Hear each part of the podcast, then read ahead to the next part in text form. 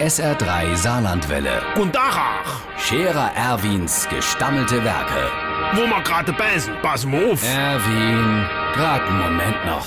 Übrigens, Irmsche, es ist ja fast nix mehr so, wie's mal war. Hm? Äh, Jetzt sogar schon in der Fastezeit. Äh, guck mal, früher hast du von Aschermittwoch bis Ostere nix geschnägt oder kein Bier getrunken. Fertig. Heit, sagt der Schmidt Hubert, er macht Autofasten. Äh, der hat seit Rosemontag kein Führerschein mehr.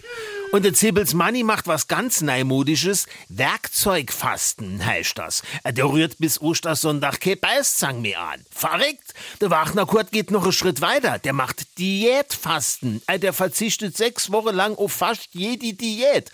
Außer auf die Wasserdiät. Da esst er, was er will.